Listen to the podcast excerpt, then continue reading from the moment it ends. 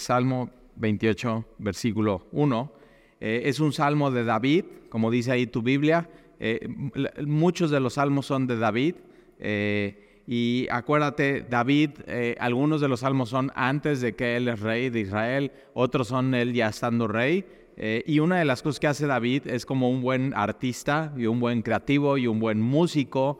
es muy sensible. Entonces tiene de pronto estos altibajos de emociones en su vida eh, y si tú, por ejemplo, eh, te gusta la música eh, y, puedes entender un poco de dónde viene la composición de las canciones cuando son cantautores, ¿no? No solamente cuando son cantantes, sino cuando ellos mismos escriben sus canciones, puedes ver realmente de dónde nace su sentimiento viendo su vida. O sea, son vidas difíciles, complicadas, con infancias pues muy enredadas y de pronto de eso pues sacan unas canciones que te llegan al, alma. Y eso es lo que hace David, o sea, una vida complicada, él es el menor de sus hermanos, no lo están considerando para absolutamente nada, y cuando llega el profeta Samuel eh, con su papá para decirle, eh, bueno, he venido aquí a, buscar al próximo rey de Israel, todos sus hermanos están menos él, él ni lo invitan a esa cena o esa comida,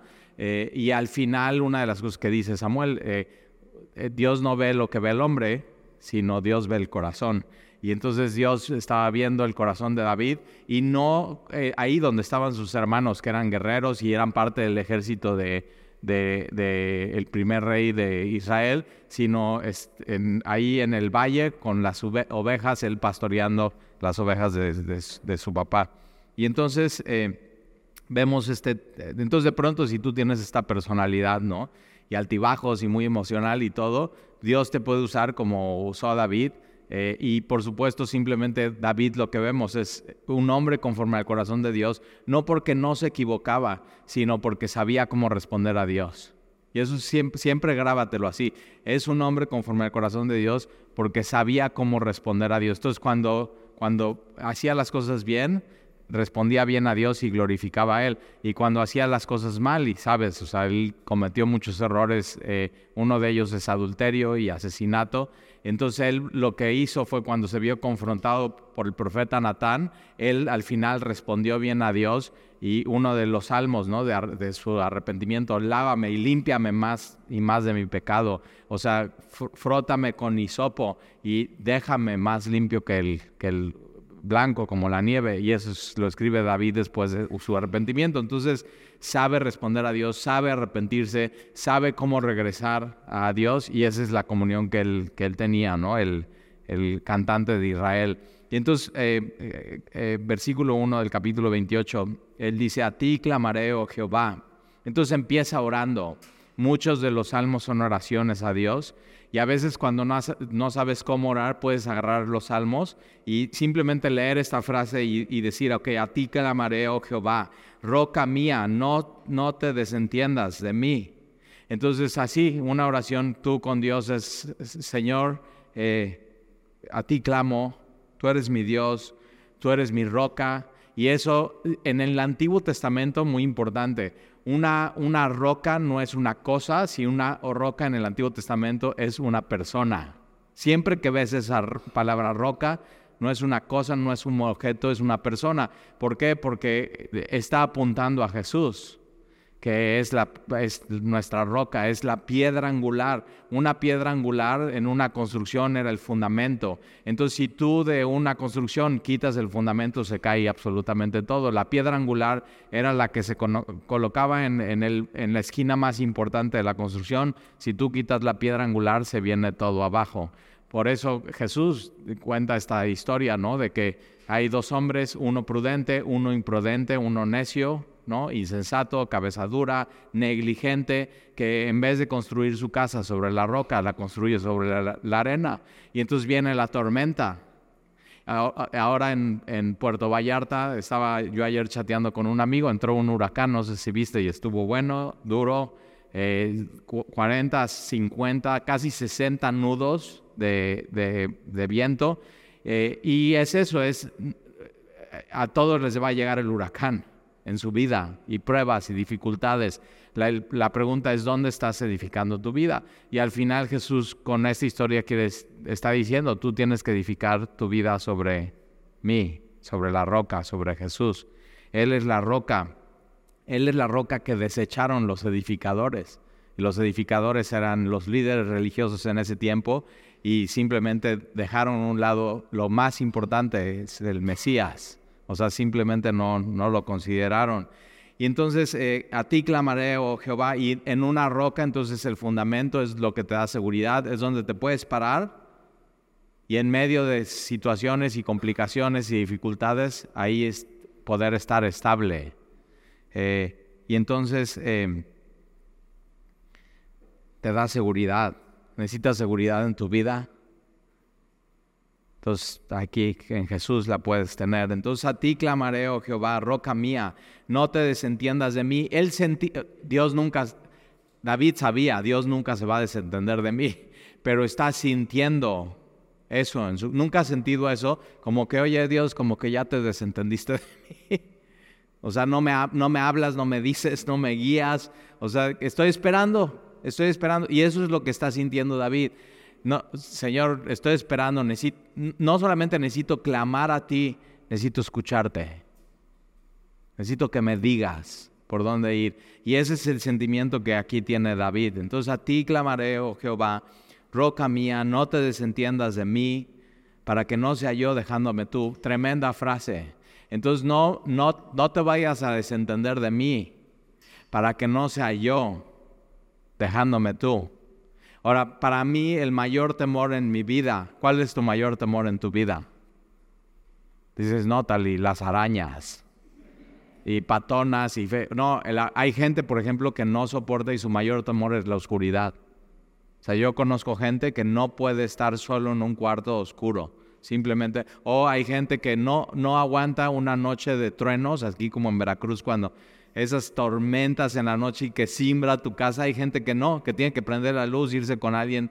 Hay gente que teme. Ahora, mi mayor temor es ser yo dejándome Él, dejándome ser yo. Y yo digo, qué miedo. Qué miedo yo desentenderme de Dios, qué miedo yo alejarme de Él, qué miedo ser yo sin Él. Y ponte a pensar, y eso es lo que está diciendo aquí David. O sea, no, no, no te desentiendas de mí para que no sea yo dejándome tú. Ser yo sin Él. Una vida así, desentendida de Dios, una vida lejos de Dios. Y, y aquí David entiende, o sea, para que no sea yo dejándome tú semejante a los que descienden al sepulcro. Entonces, si, si yo soy yo y tú me dejas, y mi vida sin Dios es, es muerte.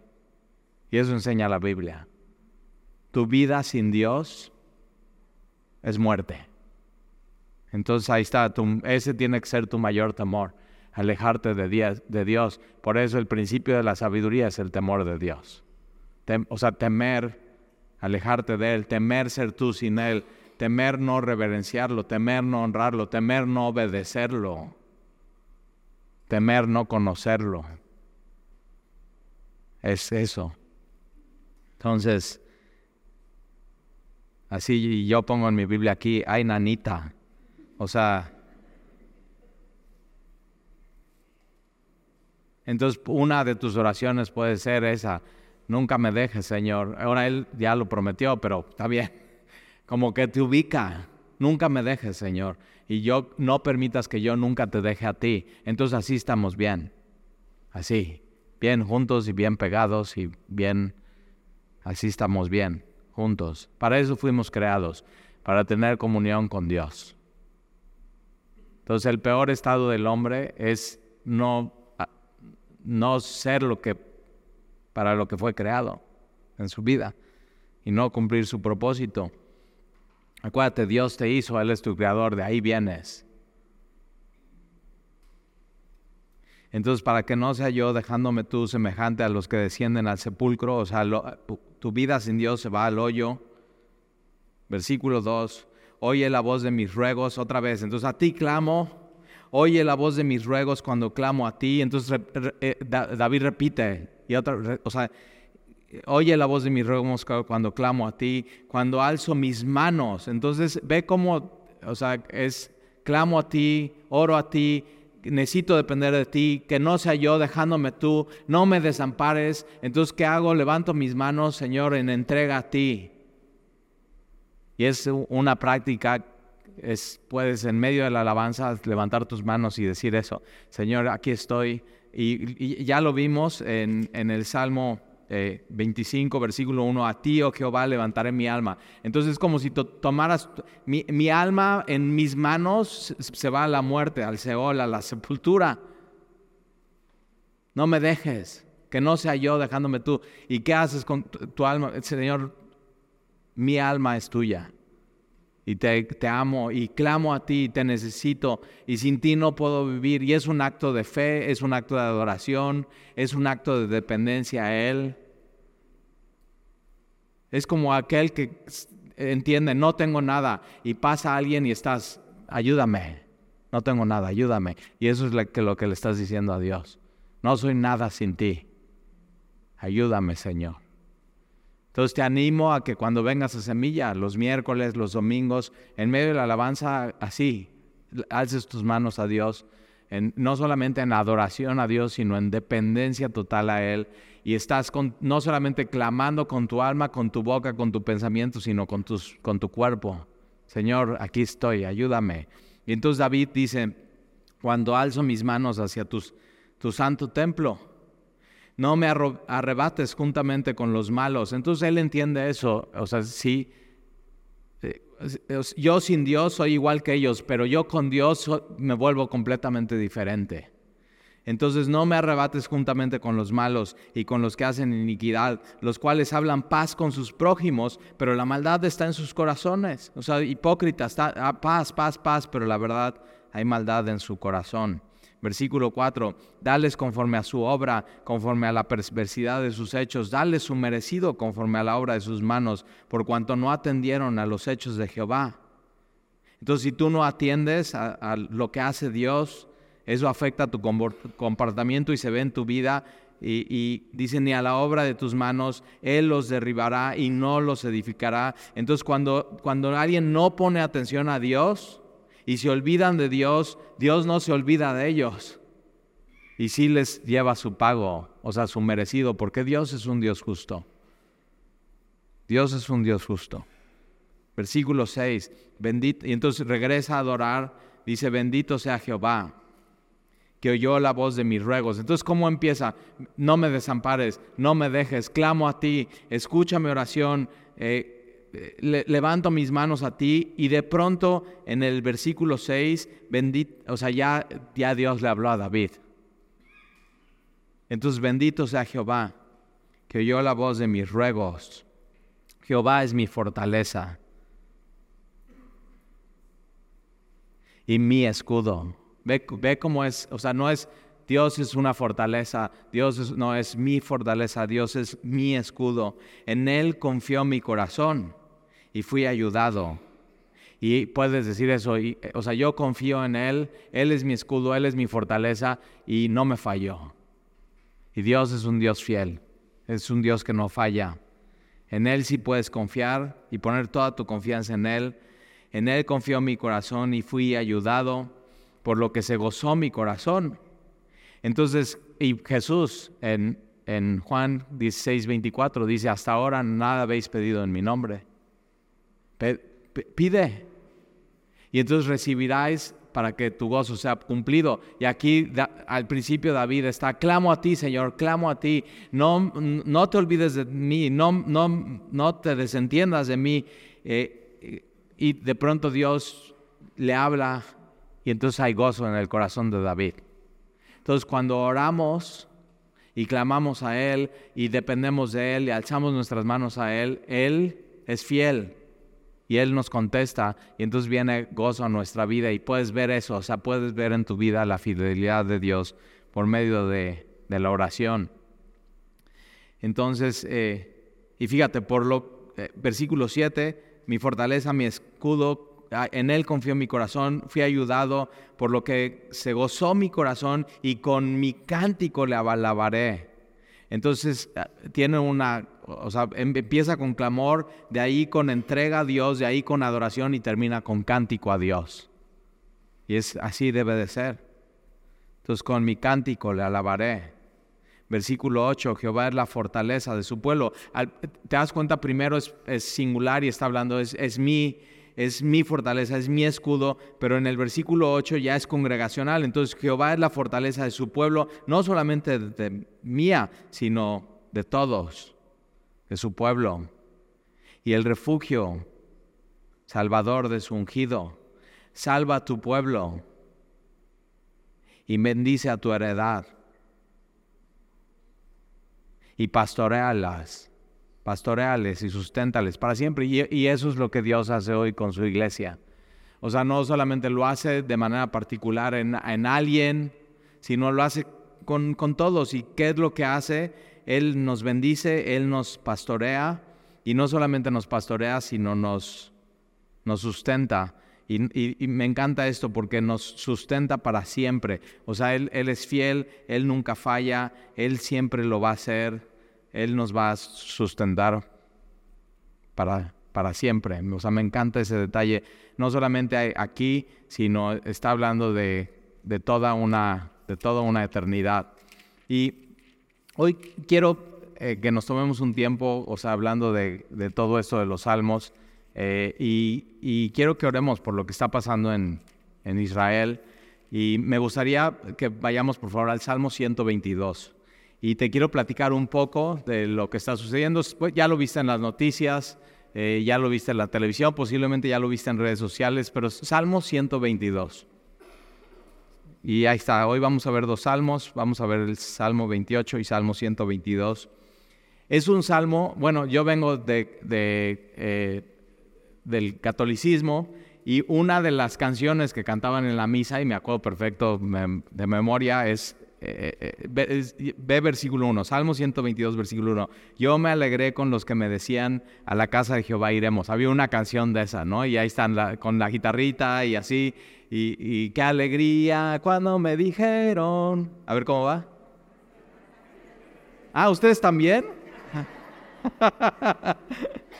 Pero es eso, es, eh, viene de este salmo, ¿no? Eh, es, eh, David tiene cuatro salmos que se llaman graduales y tienen que ver cuando ellos en peregrinación subían a Jerusalén. Ahora, siempre, no importa dónde estés, en el norte, en el sur, en el este o en el oeste de Israel, tú vas a subir a Jerusalén. Entonces eso es muy importante. Es, es un tema geográfico, ¿no? Eh, porque es, es, una montaña y es una colina, pero también es un tema espiritual. Estás subiendo hacia el templo de Dios, hacia la explanada donde está eh, Jerusalén y donde está el templo que fue construido no por David, sino por Salomón. Y más adelante en el tiempo de Jesús, Herodes lo, lo extendió y era, era algo muy, muy hermoso.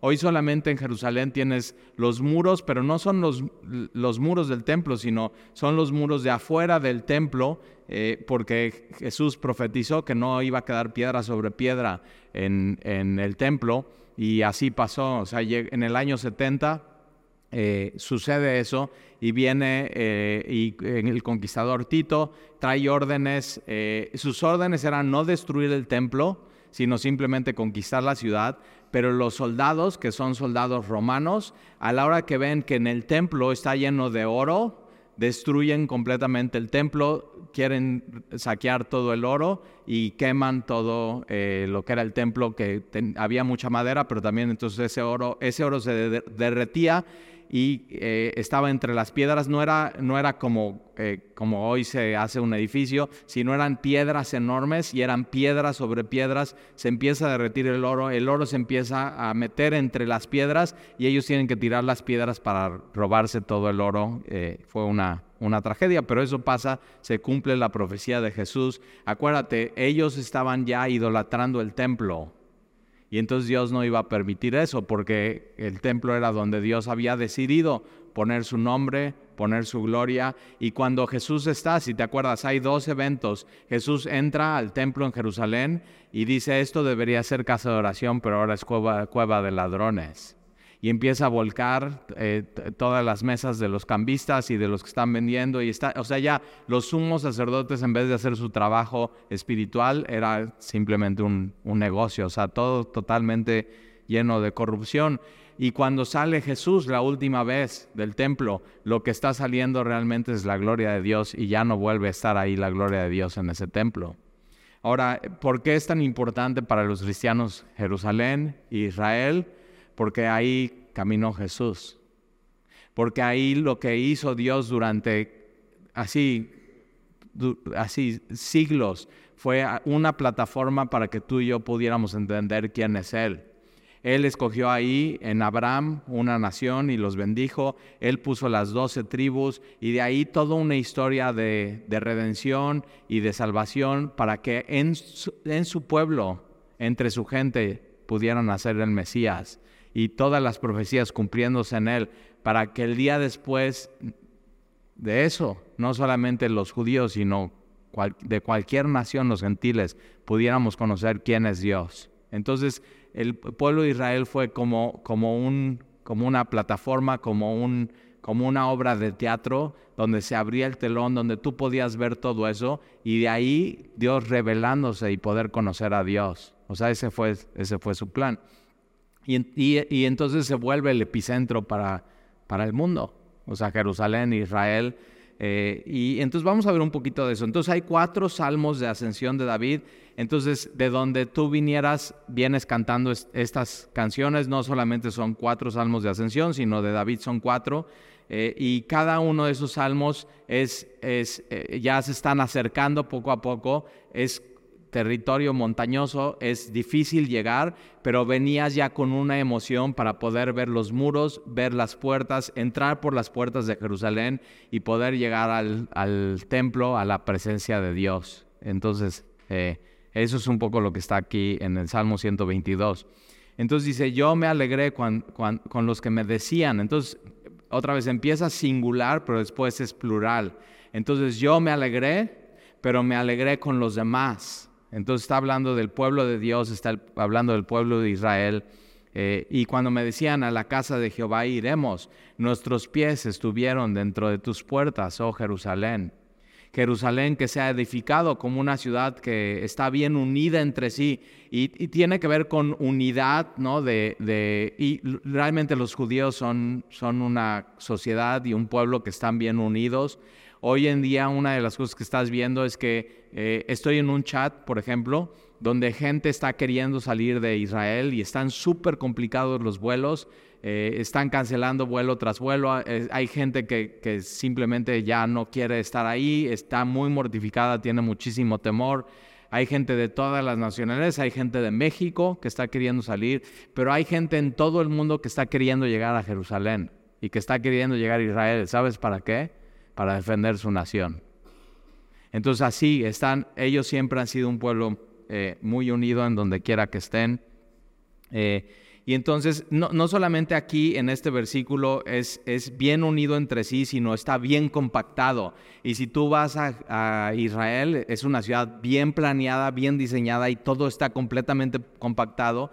Si tú ves un mapa, es, es, es, un, es, una región donde es muy pequeña y de hecho donde todo donde está el conflicto es en el sur hoy.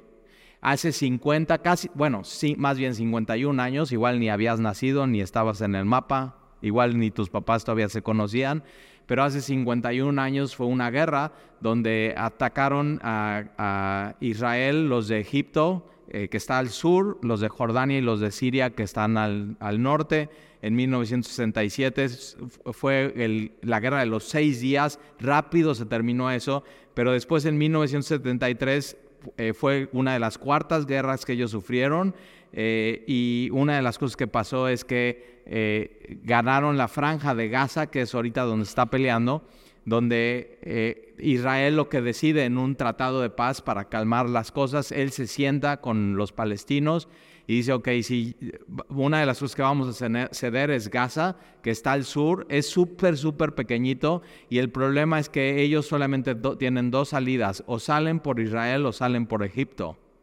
Y hoy en día Egipto no está recibiendo a los de Gaza y traen ese pleito con, con Jerusalén. Entonces, mucha de la gente que está en Gaza hoy está en aprietos porque está diciendo Israel, vamos a ir contra ustedes y los vamos. primero lo que ellos hicieron cuando empezó toda la guerra fue vamos a defendernos. Eh, ahora, yo una de las primeras cosas que pensé es cómo pudo Israel con tanta inteligencia no ver venir esto. ¿No te preguntas eso? O sea, ellos tienen una tecnología que nadie en el mundo la tiene, que se llama el, Iron Dome o el muro de hierro. ¿Esto qué es? Eh, yo estuve más o menos hace 12 años o 10 años en Israel, no me acuerdo exactamente qué fecha, pero a mí me tocó, por ejemplo, que vas caminando por, por Jerusalén y de pronto suena una sirena, y, pero sabes que en ese momento la gente ya estaba tan acostumbrada a las sirenas que ya no hacía nada. O sea, ya nadie corría, los niños seguían corriendo, suena la sirena y ¿qué es lo que pasa? Estás viendo que viene un misil, pero el, Iron Dome o la cortina de hierro lo que hace es que por un, por un misil que está mandando Gaza, este Iron Dome está mandando cuatro o cinco interceptarlos y eso lo puedes ver en los videos. Por eso ves como, como dices, como cohetes que están así y todo es para interceptar uno solo. Ahora, ¿cómo que usan mucha tecnología? Una de las tecnologías que usan es que ellos, ahora ahí te va, los misiles que usan de Gaza son muy baratos. Son así, son casi caseros y hechizos. Los misiles que usan en el, en el domo de hierro son carísimos. Y, y, por muchos años los de Gaza simplemente aventaban estos misiles. ¿Para qué crees? para nada más que ellos usaran sus recursos y su dinero, Israel. Así, por, por mulas. No hay otra cosa. ¿Ok? Entonces ahí están echando sus misiles, echando sus misiles, y ya la gente suena la alarma, el Iron Dome los está interceptando, o sea, su tecnología es muy buena. Una de las cosas que puedes ver te sientes realmente muy seguro cuando caminas por Israel, eh, porque está la frontera sur está sumamente protegido, ¿no? una de las cosas que ellos dicen es que sus fronteras son impenetrables. Y yo digo, ¿y qué pasó? Se confiaron.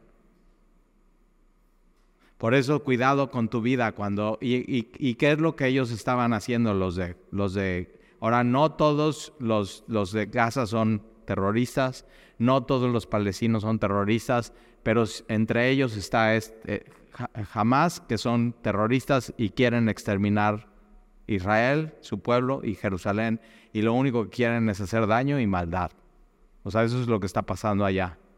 Ahora sí es muy duro porque sí estás viendo niños y jóvenes y señoras y abuelitas en Gaza que están sufriendo y su sufrimiento es completamente real. Pero quien atacó fueron ellos, no Israel. Eso es muy importante. Quien penetró la barrera, quien puso las bombas, quien entró fue ellos a, Israel. Ahora, una cosa que tienes que ver, porque no o sea, es muy fácil perder la perspectiva. Y hay gente que su tendencia es, ah, pues todos están con Israel, pues yo voy a estar con Hamas o con Palestina. ¿Por qué? Nada más por llevar la contraria nada más por hacer un balance. Y, claramente nosotros tenemos como cristianos que tener una posición. Y en donde sea del mundo, olvídate que es en el epicentro que es Jerusalén, Israel, y ok, en donde sea del mundo, cualquier persona que toma un arma y va a un concierto de jóvenes que están bailando, está bien, sí, un rave, pero están bailando y no tienen armas y llegan con armas y empiezan a disparar, eso se llama maldad. Eso no, o sea, no están defendiendo ninguna causa, no están defendiendo su libertad. Ellos lo que están haciendo es, es provocar dolor, provocar maldad en este mundo y, no tiene otro nombre. Eso, y eso es lo que ellos hicieron. Ir contra, contra familias, contra niños. O sea, hay una imagen de un video y tienes que eh, guardar tu corazón con todas las imágenes que van a empezar a salir, pero está una familia, es judíos, está la mamá, el papá, el, mamá, el, papá tiene sus manos manchadas de sangre y está los, sus dos hermanitos y acaban de asesinar a una de las hermanas que está en el otro cuarto y están llorando y, y, están los, puedes ver caminando las botas de los de Hamas con sus armas y el papá, o sea, con sus ojos perdidos no sabiendo ni qué pensar. Eso se llama maldad. Entonces es bien importante ver estas cosas eh, que están sucediendo. Ahora, ¿cómo, o sea, ¿cómo lo hicieron ellos? Bueno, pues imagínate que tú tienes estos vecinos que todo el tiempo están merodeando, merodeando, merodeando, como que van a atacar, pero no atacan, como que van a atacar y atacan. La gente de pronto se acostumbra, baja un poco las armas viene la celebración de Yom Kippur, que es el día del perdón o de la expiación, y después viene Tabernáculos, que es Sukkot, todos están en su casa, todos están cenando, todos están tranquilos, y ellos aprovechan eso, entran por tierra, entran por aire, se capacitan en países como Australia para usar estos como parapentes, o sea, completamente planeada la maldad y llegan a, atacar. Entonces, ¿qué es lo que está pasando? Ahorita ya ellos ya cerraron Israel sus fronteras, ya no están entrando más terroristas y ellos ya en vez de estar a la defensiva, ahora van ellos a la ofensiva. Y eso es lo que está Ahora, ¿qué, tenemos, ¿qué nos toca hacer a nosotros como cristianos? Ahora ahí te va, ¿eh? Todavía no es Armagedón. Todavía no es el fin del mundo. O sea, Jesús dice eso. Cuando escuches de guerras y rumores de guerras, ya viene, pero todavía no es el fin. ¿Por qué? ¿Qué tiene que pasar? Y eso está en Tesalonicenses. Cuando escuches paz y seguridad, entonces ahí vendrá, así de manera repentina, el juicio, así de manera repentina. Pero ¿qué tiene que pasar para decir paz y seguridad?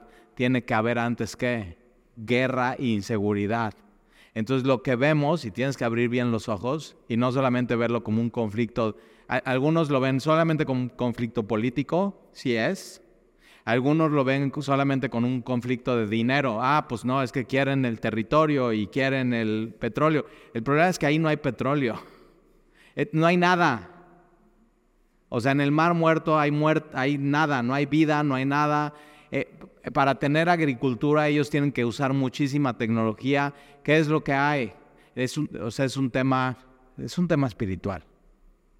Entonces, sí, es un tema político, es un tema de dinero, es un tema de orgullo, es, es un tema espiritual y todo esto se conjunta en ese territorio y, ojo, eh, está Irak y está Irán y está Turquía y está Rusia, que están jugando un papel muy importante en eso. Y, ¿Y de dónde sacan el dinero? En Gaza se están muriendo de hambre, literal.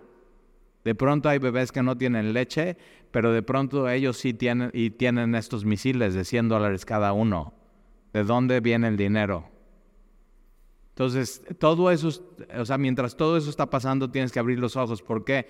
Porque entonces un día va a llegar alguien que va a jugar las fichas de alguna manera y va a, se van a firmar tratados de paz y seguridad y entonces, ahí sí, ahí viene el fin pero todavía no es. Entonces, ¿qué nos queda? Abrir bien los ojos, tener discernimiento, no meterte en pleitos, ¿no? En, posiciones, ser, ser muy claro con tu postura eh, y orar por, por ellos. O sea, orar por las familias que han perdido sus hijos, sus jóvenes, sus ancianos, orar por... Y, vamos a seguir leyendo. Eh, entonces, versículo 3, Jerusalén que, se ha edificado como una ciudad que está bien unida entre sí, y allá subieron las tribus, las tribus de allá, conforme al testimonio dado a Israel, para alabar el nombre de Jehová, porque allá están las sillas de juicio, los tronos de la casa de David. Entonces, e, ese era un lugar político y muy importante, pero también religioso. Versículo 6, pedid por la paz de Jerusalén. Ahí está. Sean prosperados los que, le los que te aman y en números puedes ver eso cuando Balak y Balaam y, o sea, mandan a maldecir al pueblo y dicen, no, o sea, quien maldiga al pueblo de Dios será maldecido y quien bendiga al pueblo de Dios será bendecido. Y una de las cosas que tenemos que amar es, es este lugar. O sea, Israel y Jerusalén por todo lo que representa. O sea, nosotros aquí en Semilla llevamos nueve años estudiando acerca de las tribus, acerca del territorio. En Jesús, estamos viendo a Jesús en Lucas, en el mar de Galilea. Hay gente que hoy está en el mar, mar de Galilea, que está muy tranquilo ahí esa región, pero que no sabe cómo hacer para llegar al aeropuerto y salir de ahí. Pero por ahí caminó Jesús. Entonces, sean prosperados los que te aman, sea la paz dentro de tus muros. Ahora, lo que necesita el mundo no es paz, es al príncipe de paz, es a Jesús. Entonces, en medio de todo esto que está pasando, Dios puede tomar esta oportunidad para que más gente conozca acerca del amor de Dios y de Jesús. Hay grupos cristianos que están mandando aviones con rescatistas para ir a rescatar a los que secuestraron los de Gaza y son cristianos. O sea, que están poniendo su vida por los demás.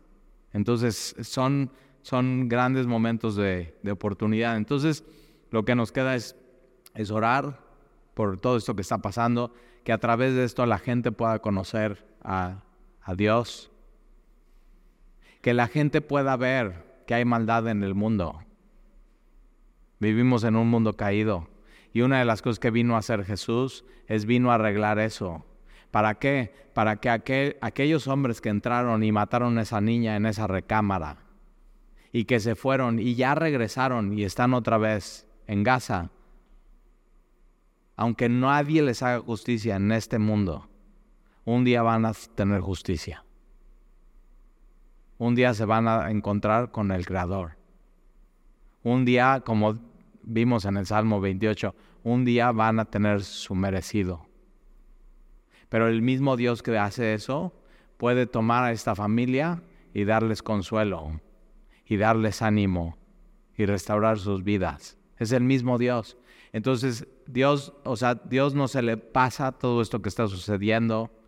Dios, una de las cosas que pasa, o sea, Twitter, redes sociales, los comentaristas de, de, Fox y de Televisa y de TV Azteca, ellos, ellos omiten que Dios en medio de esto está haciendo algo.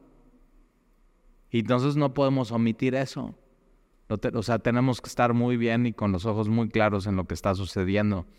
Entonces, eh, pedid por la paz de Jerusalén, sean prosperados los que te aman, sea la paz dentro de sus muros y el descanso dentro de tus palacios. Por amor de mis hermanos y mis compañeros diré yo, la paz sea contigo. Por amor a la casa de Jehová nuestro Dios, buscaré tu, tu bien. Ahí está. Entonces, eh, déjame eh, orar y Oremos por, por esto que está sucediendo. Oremos porque el mundo pueda reaccionar a estas cosas. Que esto no, o sea, una de las cosas que yo me he dado cuenta en los últimos tiempos con redes sociales es que eh, viene la pandemia y todo el mundo se vuelve experto en la pandemia. Pero entonces, y crea dos posiciones. Hay dos bandos. Los que están a favor de la vacuna y los que están en contra de la vacuna. Viene la guerra de Ucrania con Rusia y se crean dos bandos. Y, ahorita va a suceder. Viene la guerra de Israel y Gaza o Hamas y se van a crear dos bandos. Y una de las cosas que es, es, eso, que e, el mundo de hoy quiere ver dos cosas diferentes, cuando lo que la Biblia enseña es que todos somos hijos de Adán. Y, y, no nos dividimos por de dónde somos o nuestro color de piel o nuestro idioma o nuestra nacionalidad, sino o sea, todos somos una sola humanidad. Y entonces todos necesitamos al mismo Dios. Y todos necesitamos a Jesús como Señor y Salvador. Y todos necesitamos entender eso en nuestra vida. Todos somos hijos de Adán, pero todos en Jesús, el Hijo del Hombre, el Hijo de Dios. Podemos tener restauración y salvación y ver estos, estas cosas con, de una manera mucho más clara y no irnos a los extremos, sino tener una posición eh, clara. ¿Y, ¿Y, con quién estamos? Estamos con Israel. Es, es, eso, así. Yo les he estado escribiendo a mis amigos judíos de México y digo, eh, uno de ellos, ¿no? Le, le hablé por FaceTime de video y no me contesta y me pone, estoy aquí en la sinagoga, estamos viendo el tema de Israel, así me pone. Y yo digo, estoy contigo, amigo estamos con ustedes. Están, tienen, tengo un amigo, este, muy buen amigo, que su, hermano es rabino en Israel. Y su hijo se acaba, está, estaba en un año en un kibbutz en Israel. Y su otro hijo estaba de luna de miel en Israel. Y yo digo, ¿qué onda? estamos con ustedes. O sea, al final ellos son el pueblo de Dios. Y aunque se les pasó a muchos de ellos el Mesías, no a todos, ¿eh? A Pablo no se le pasó, a Juan tampoco, a Andrés tampoco, a Pedro tampoco. y cuando viene Pentecostés, a tres mil eh, creyeron en el Mesías, después cinco mil. O sea, muchos judíos en el mundo han creído en Jesús. Pero aún cuando, eh, cuando se les ha pasado, Dios tiene un plan todavía para ese pueblo. Y eso será después de la venida de Jesús, el rapto de la iglesia. Ellos serán los futuros evangelistas del Evangelio. Va, a ser algo muy hermoso para su pueblo. E, hay gente que, deja, que está dejando Biblias por todo el territorio de Israel y por el norte y el sur y en esta ciudad de Petra. ¿Has visto esa ciudad de Petra donde están las cuevas y está todo sobre... Ok, ahí van y dejan eh, enterrado en el piso con marcas, Biblias, para que cuando esto suceda ellos puedan ir, leer la Biblia y decir, aquí está, esto era. Y poder regalar Biblias a todos lados. Y ahora y después, en estos tiempos que vivimos con el Internet, Así, ya nada más con acceso a una Biblia en su celular van a poder tener eso. Entonces, Dios tiene un plan todavía para ellos, pero mientras tanto, tus ojos en Jesús. O sea, tus ojos en Jesús. Él es, él es, él es tu roca. Y si no, que hoy no salgas de aquí sin que Él sea tu roca. Él es el fundamento. Ahí debes de fundamentar todo en tu vida. Él debe de ser tu fortaleza. Ellos se confiaron. Nunca te confíes en tu vida, ¿eh? Nunca normalices el pecado y la maldad en tu vida.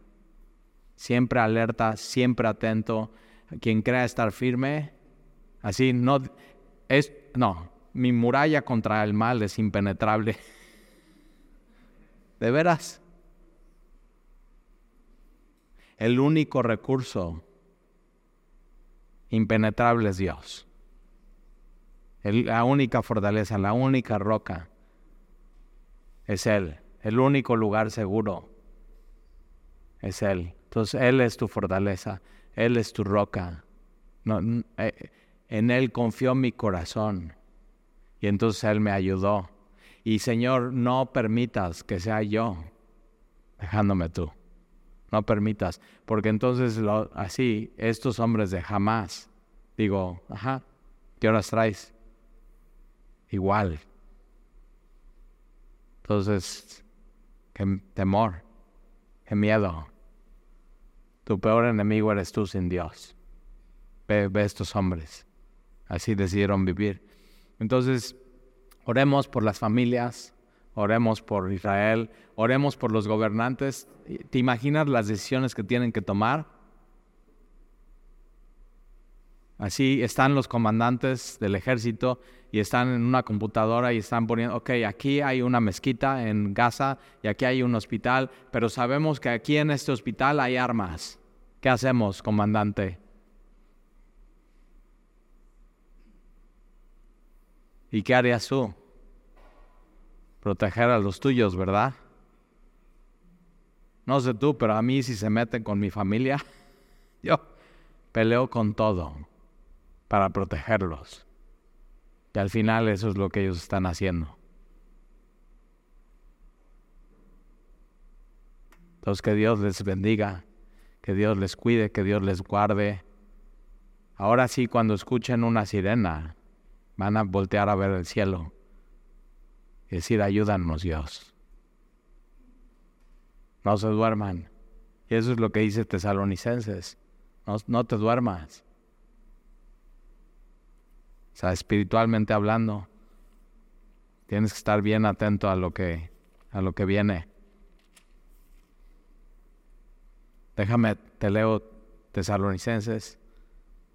Pero acerca de los tiempos y de las ocasiones, no tienes necesidad, hermanos, que yo les escriba, porque vosotros sabéis perfectamente que el día del Señor vendrá así como ladrón en la noche que cuando digan paz y seguridad, entonces vendrá sobre ellos destrucción de repentina, como dolores de parto a la mujer encinta, y no escaparán. Mas vosotros, hermanos, no estáis en tiniebla, para que aquel día os sorprenda como ladrón, porque todos vosotros sois, sois hijos de luz e hijos del día, no somos de la noche ni de las tinieblas, por tanto no durmamos como los demás, sino velemos y seamos sobrios. Ahí está, Pues los que duermen de noche duermen y los que se embriagan de noche se embriagan. No es tiempo de eso. Pero nosotros que somos del día seamos sobrios, habiéndonos vestido de la coraza de la fe, ahí está fe, y del amor, y con la esperanza de salvación como el yelmo, eh, en tu cabeza, el yelmo, lo que cubre tu mente, salvación.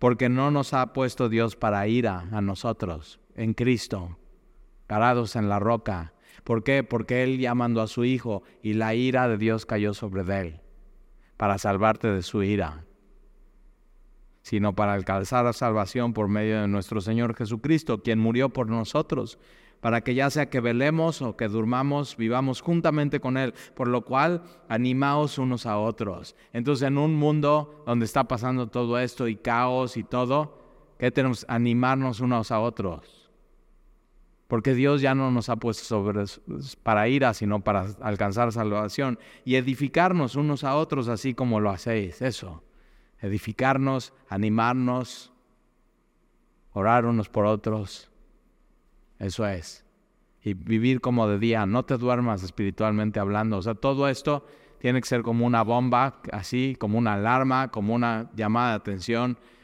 eh, eh, Dios está preparando el camino. Ya está todo escrito. Lo que sigue para nosotros es que Él venga por nosotros. Entonces tienes que estar listo, que nada te detenga. Entonces, oremos, oremos por, por el pueblo de Israel, oremos por los que están sufriendo, oremos por los que están en eminencia, por los soldados, por el primer ministro, por los que tienen que tomar las decisiones y que puedan restaurar lo que fue destruido, pero sobre todo las familias, las almas, los jóvenes y los que van de regreso a pelear. Bien, que Dios los fortalezca. Que no sé tú, pero yo digo, cuando veo estos héroes, digo, qué ánimo, ánimo. Pero así tenemos que tú y yo pelear por nuestra fe, ¿eh? aquí, en nuestra trinchera. Entonces vamos a orar, Señor. Te damos gracias por tu palabra hoy que nos ubica en medio de cosas tan relevantes como algo en, Israel y en Jerusalén y en Gaza y todo lo que se está moviendo y, y lo que están pensando los de Egipto, los de Jordania, los de Siria, los de Turquía, Irán, Irak, Rusia. Hay gente que quiere aprovecharse de todo esto, Señor. Y te pedimos por tu pueblo, el pueblo judío, los que tú elegiste, Señor, que es, o sea, tú tienes gente ahí, Señor, que te conoce y te ama. Y Señor, yo te pido que uses a los cristianos para amar, para llevar el Evangelio, para hablarles de ti, para orar, para apoyar económicamente a todo lo que está sucediendo. Y Señor, tú eres soberano, tú eres el rey de todo, tú mueves imperios y reinos y naciones y presidentes y primeros ministros. Y te pedimos, Señor, que todo esto esté bajo tu mano y tu soberanía. Y mientras, Señor, nosotros viendo de lejos lo que sucede, esperándote, poniendo nuestra fe en la roca que es Jesús, donde podemos estar seguros. Te pedimos por todos los que han sufrido. Para ellos están declarando esto como el atentado de las Torres Gemelas en Estados Unidos, una tragedia, algo terrible, algo que no debió haber sucedido. Y yo te pido por todos ellos, Señor, que consuele sus corazones y que podamos estar viendo, Señor, tu mano. Extiende tu mano, Señor. Protégelos. Te pedimos por todos los gobernantes, pero sobre todo, Señor, que podamos ver cómo esto se está organizando para que un día haya paz y venga al final. Y te amamos, Señor, y te bendecimos. Yo te quiero pedir aquí, Señor, por alguien que tenga diferentes necesidades, que esté clamando a ti, a ti que tú, Señor, como dice David, no le, no le desampares, si no extiendas tu mano y le ayudes, le bendigas, lo guíes, pongas tus ojos, Señor, sobre esa persona. Y Señor, una vez más nosotros aquí ponemos toda nuestra esperanza en ti, levantamos nuestra alma a ti, y te la entregamos. Nos damos cuenta que vivimos en un mundo caído, peligroso, difícil, pero con esperanza en ti. Y te lo pedimos, Señor. Te lo pedimos en el nombre de Jesús. Amén. Amén.